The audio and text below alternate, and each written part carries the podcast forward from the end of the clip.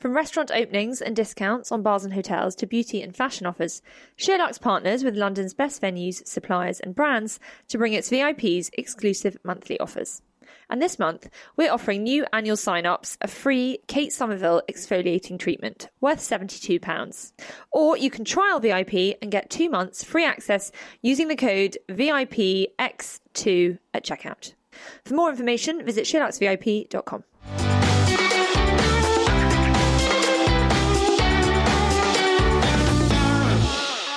time poor, never get around to watching or reading the news, or where you're not quite as on top of what's happening in the world as you should be? Well, the Daily News in Brief from Sherlocks.com is the daily email that brings you the scoop on the breaking news and current affairs you need to know about each day. In this weekly podcast, we round up all those stories into one neat episode. So subscribe, keep listening, and stay informed.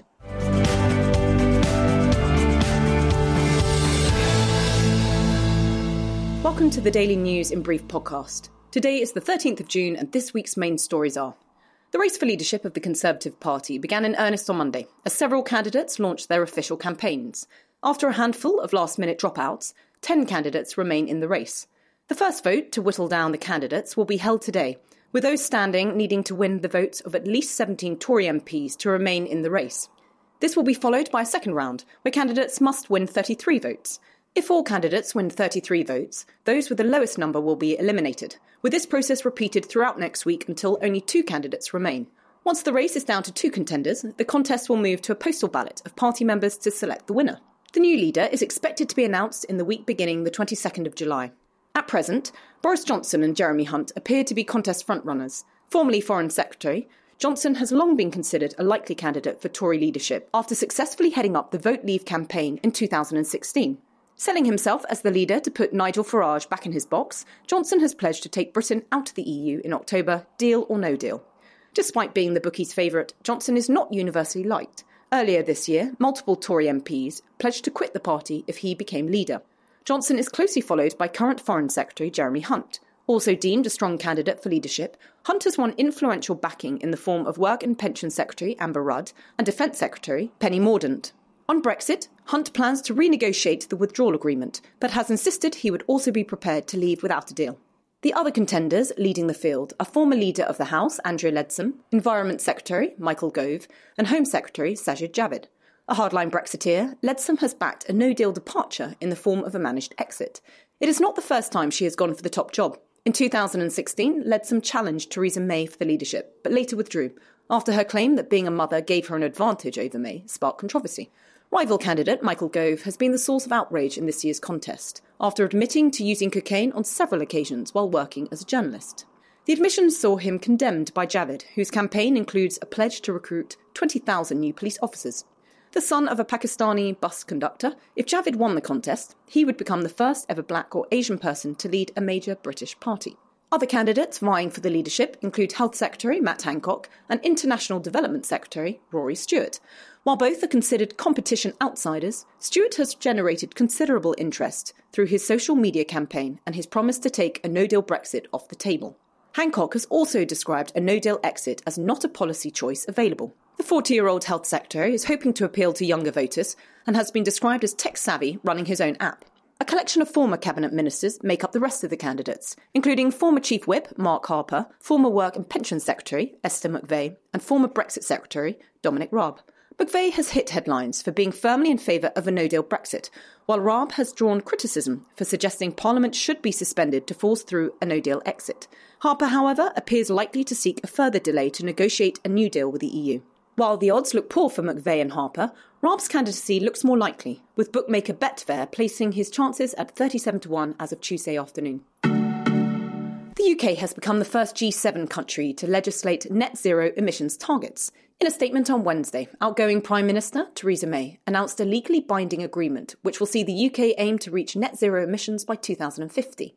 Unveiling the legislation, May said, this country led the world in innovation during the Industrial Revolution, and now we must lead the world to a cleaner, greener form of growth.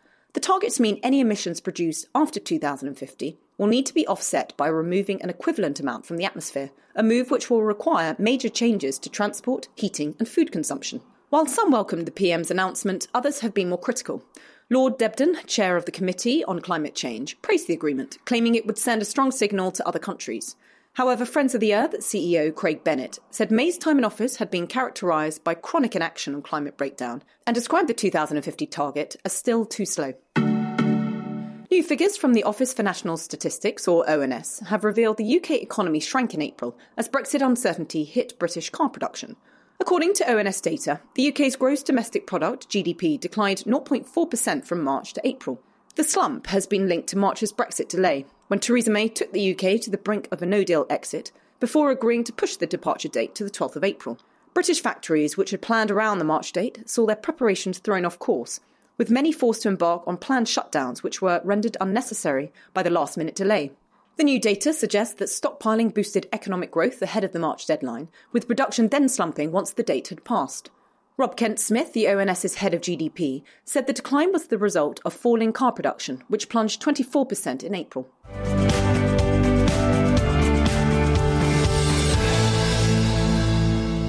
In UK news, a theatre cancelled performances of a play featuring an LGBT couple on Saturday after two cast members were attacked. The producers of Rotterdam, which is being performed at the Nuffield Southampton theatres, described the attack as a cowardly, homophobic hate crime. The two actors, Lucy Jane Parkinson and her girlfriend, Rebecca Banatvala, were targeted on their way to work. They faced verbal abuse from the occupants of a passing car, with one actor also struck by a stone thrown by the car's passengers. In a statement, the actors said, the attack happened because we were embracing. There's no mistake that this was a homophobic hate crime. Producers said the cast members had suffered only minor injuries but were hugely shaken. The attack comes just a week after a gay couple was subjected to a violent assault on a London bus. Police are treating the incident as a hate crime. Boris Johnson has come under fire after unveiling plans to raise the income tax threshold for high earners should he become Conservative leader. Under Johnson's proposals, the 40 pence threshold would be raised from £50,000 to £80,000, costing the Treasury nearly £10 billion a year. Senior Conservatives were among those to criticise the plans this week, with Work and Pension Secretary Amber Rudd accusing Johnson of prioritising those on higher incomes. Launching his leadership campaign on Wednesday, Johnson was quizzed by journalists on some of his past controversial comments, such as remarks describing Muslim women in burqas as letterboxes. Responding, Johnson said, Of course, I am sorry for the offence I have caused, but I will continue to speak as directly as I can. Meanwhile, Labour led efforts to take control of the parliamentary timetable have been rejected after the Commons voted to oppose the move. MPs had hoped to table legislation blocking the UK from leaving the EU without a deal on the October deadline. Tory MPs cheered as the motion was defeated on Wednesday, prompting Labour leader Jeremy Corbyn to say, You won't be cheering in September. A drive to promote diversity in key NHS roles is going backwards, according to a new report by the NHS Confederation. The proportion of chairs and non executive directors at England's NHS trusts who are from an ethnic minority background has almost halved since 2010, falling from 15% to 8%, despite ethnic minority staff making up 19% of overall NHS personnel. The number of women holding senior posts has also fallen to 38%, down from 47% in 2002. Overall, women make up 77% of the NHS's wider workforce. Responding, co chair of the NHS Equality and Diversity Council, Joan Saddler, said this report must be a wake up call for a health service, which is heading in the wrong direction and becoming less diverse at board level. Bank overdraft fees are facing a major shake up, the UK's financial regulator has announced. The Financial Conduct Authority, or FCA, said banks and building societies will no longer be able to charge fixed daily or monthly fees for overdrafts or charge higher fees for unplanned overdrafts than arranged ones. The new changes also require overdraft rates to be clearly displayed in any advertisements in order to help consumers compare products. The rules are due to come into force in April 2020. FCA CEO Andrew Bailey has said the UK's current overdraft market is causing significant consumer harm, with vulnerable customers particularly affected by excessive charges incurred through unarranged overdrafts.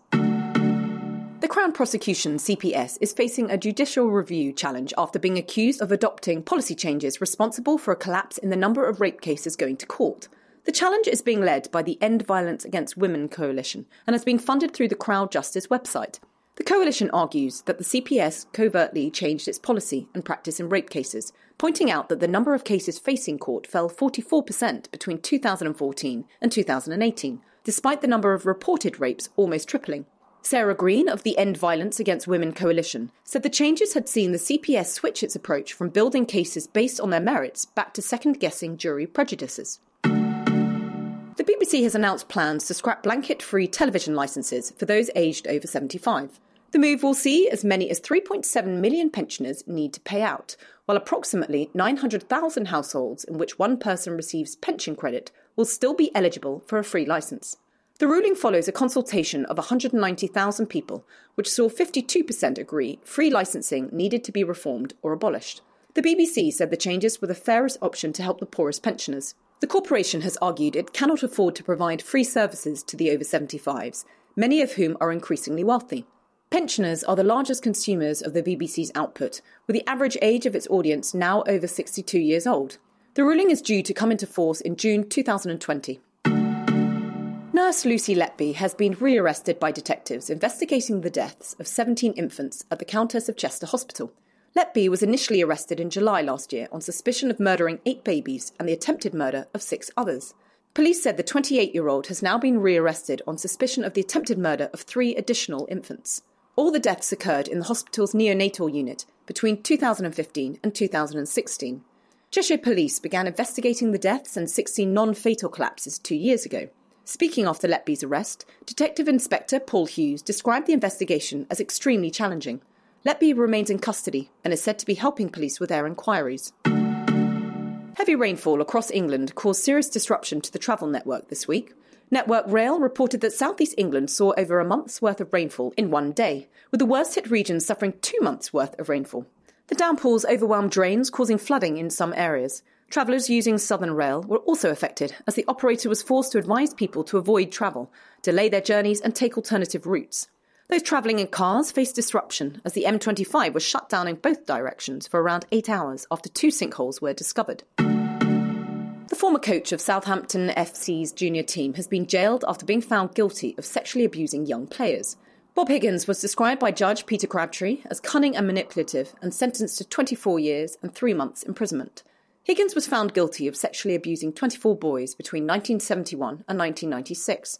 Now middle aged, many of Higgins' victims said they had suffered mental health issues and drug or drink problems as a result of the trauma. Former youth player Anthony Connolly waived his right to anonymity to speak out about the abuse, telling the court Higgins took away my childhood. He added, I hope Southampton FC and the English FA have learnt from their mistakes. Southampton FC has issued an apology to the victims.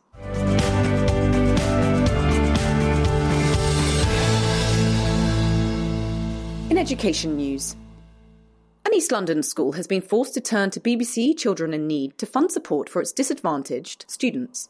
Dalshall Primary School in Ilford has lodged a request with the charity, hoping to win funding to cover three years of pupil pastoral care.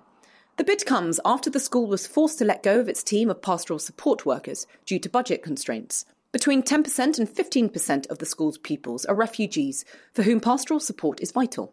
Head teacher Ian Bennett said, We can't ask our parents for contributions. We have to start looking elsewhere. Responding, a Department for Education spokesperson said, While we recognise that schools have faced budgeting challenges, school funding in England is at its highest ever level. Protesters demonstrating against LGBT equality teaching outside a school in Birmingham have faced a temporary ban.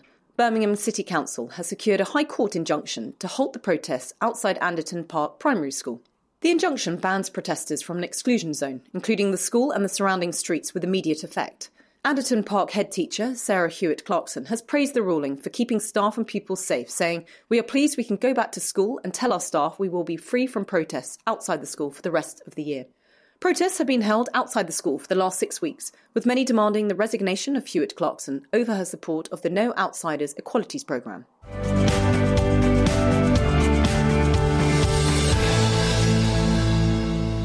Health news, the World Health Organization, or WHO, has warned large outbreaks of serious diseases such as Ebola could become the new normal. Advising countries and organizations to prepare for epidemics, WHO has said the world is entering a new phase where deadly outbreaks could become common. The organization believes a dangerous combination of factors, including climate change, new diseases, more mobile populations, and weak governance, could make epidemics more likely. The organization's comments come as the Democratic Republic of Congo attempts to contain a major Ebola outbreak, believed to be the second largest in history. It comes just three years after the largest Ebola outbreak, in which more than 11,000 people were killed. A new study published in the journal Sleep Medicine has found night owls can become early risers by introducing changes to their routine. Researchers studied the habits of 22 night owls with an average bedtime of 2:30 a.m. For 3 weeks, the study participants were told to consistently go to bed and wake up 2 or 3 hours earlier, as well as getting plenty of sunshine in the morning. They were also asked to eat breakfast soon after waking and have dinner no later than 7 p.m. The researchers found the changes reduced sleepiness and improved participants' cognitive and physical strength in the mornings. The study follows research suggesting those who sleep and rise later can suffer poorer mental well-being as they struggle to fit typical work or study schedules.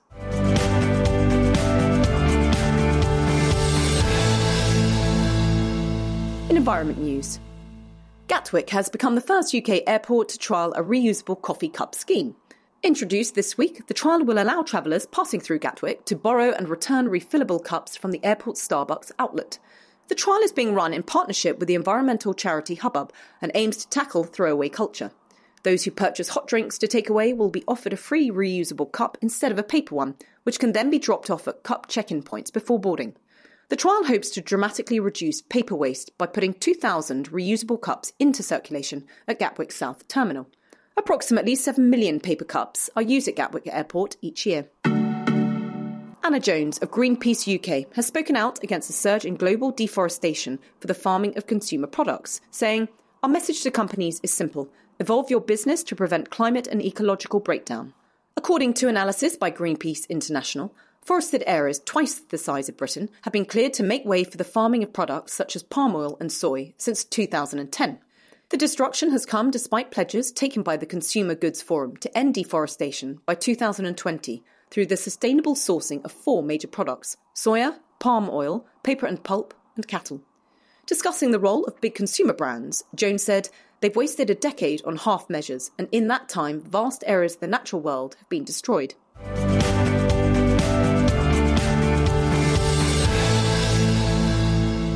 In business news, Sir Philip Green's retail empire has been saved from administration after creditors backed a rescue plan.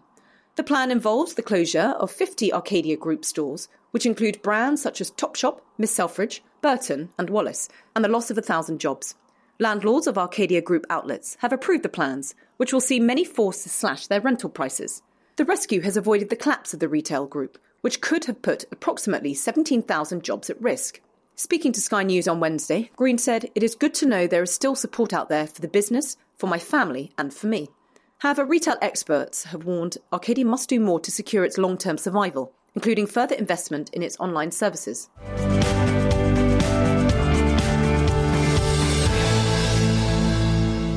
Elsewhere in the world, hundreds of thousands of people took to the streets in Hong Kong on Sunday to protest a proposed extradition law.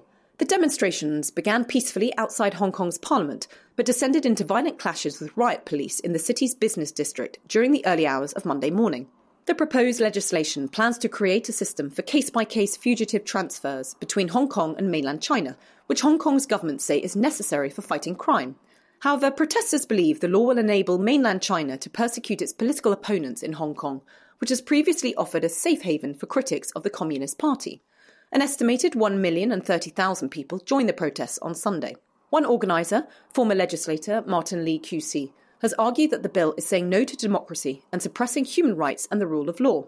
Demonstrations continued outside the government headquarters in Hong Kong on Wednesday. Police fired rubber bullets and tear gas at the protesters in an attempt to disperse the crowds. A planned debate on the bill was abandoned after demonstrators surrounded the Legislative Council building. Legislature Chair Andrew Leung said the debate would be held at a later time, but protesters outside the building remained resolute, declaring Andrew Leung, the traitor, can resume the debate at any time. Let's persevere. A doctored video of Facebook CEO Mark Zuckerberg has emerged on Instagram in a test of the platform's moderation policies. Made by a team of artists, the deepfake video uses artificial intelligence to realistically manipulate Zuckerberg's image.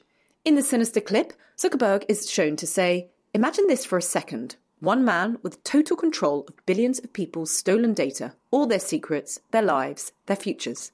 The fake Zuckerberg adds that he owes it all to Spectre, the name of the artist's recent installation, which included deepfakes of other celebrities. Facebook, which owns Instagram, said the video does not violate its rules and would not be removed. However, the platform added that the clip would be filtered from recommendation pages if it was marked as false by third party fact checkers. Hundreds of villages have been abandoned in India as a major drought forces families from their homes. Extreme temperatures have hit the country in recent weeks, with capital city Delhi reaching a high of 48 degrees Celsius on Monday. In villages south of Mumbai, up to 90% of people are estimated to have fled, with areas such as Hatkarwadi almost entirely deserted. Drought conditions began in December and have seen 72% of farmers in Maharashtra state suffer crop failure. Approximately 43% of India was experiencing drought by the end of May. The country has suffered significant droughts almost every year since 2015.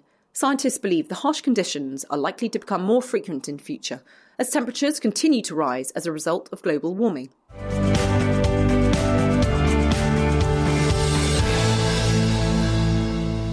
Our facts of the week are a luxury durian fruit has sold for 1.5 million baht, around £37,750, at a charity auction in Thailand. Dubbed the king of fruits, the durian is a delicacy in much of Asia, despite its potent smell, meaning it's banned from public transport and hotels in some countries. The enormous bid at last week's auction doubled the previous record price. The fruit is believed to have been snapped up by a wealthy Thai food lover. Ed Sheeran has been named the most played artist on UK radio. Despite releasing no new music last year, Sheeran topped the rankings for 2018's Most Played Artist, the third time in four years he's achieved the accolade. According to the PPL, which gathered the data, Sheeran was closely followed by Calvin Harris in second place and Little Mix in third. The United States achieved a record breaking win over Thailand in their FIFA Women's World Cup match on Tuesday, beating the side 13 0. The biggest victory ever seen at the women's tournament, the game saw the US team score three times in the first half, four times in the first 10 minutes of the second half, and six times in the game's last 16 minutes. And finally, farmers in the Philippines have been left with a surplus of 2 million mangoes after unusually hot weather led to a bumper crop. To avoid the excess fruit rotting, Philippines agriculture officials have launched the Metro Mango campaign, holding classes on how to cook with the fruit and organising a mango themed festival.